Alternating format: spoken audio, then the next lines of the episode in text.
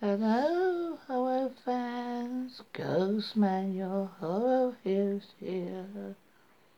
Do you like your films early and scary? Why, I found one for you, Frankenstein. Here's his name, director Searle Dawley, made in 1910. United States of America, runtime 12. Frankenstein, a young medical student trying to create the perfect human being instead creates a misshapen monster made ill by what he has done.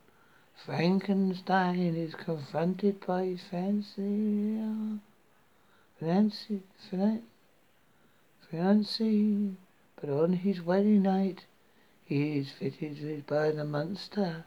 A fight ensures, but the monster, seeing himself in the mirror, is horrified and runs away. He later returns, entering the bride new bride's room, and finds her alone.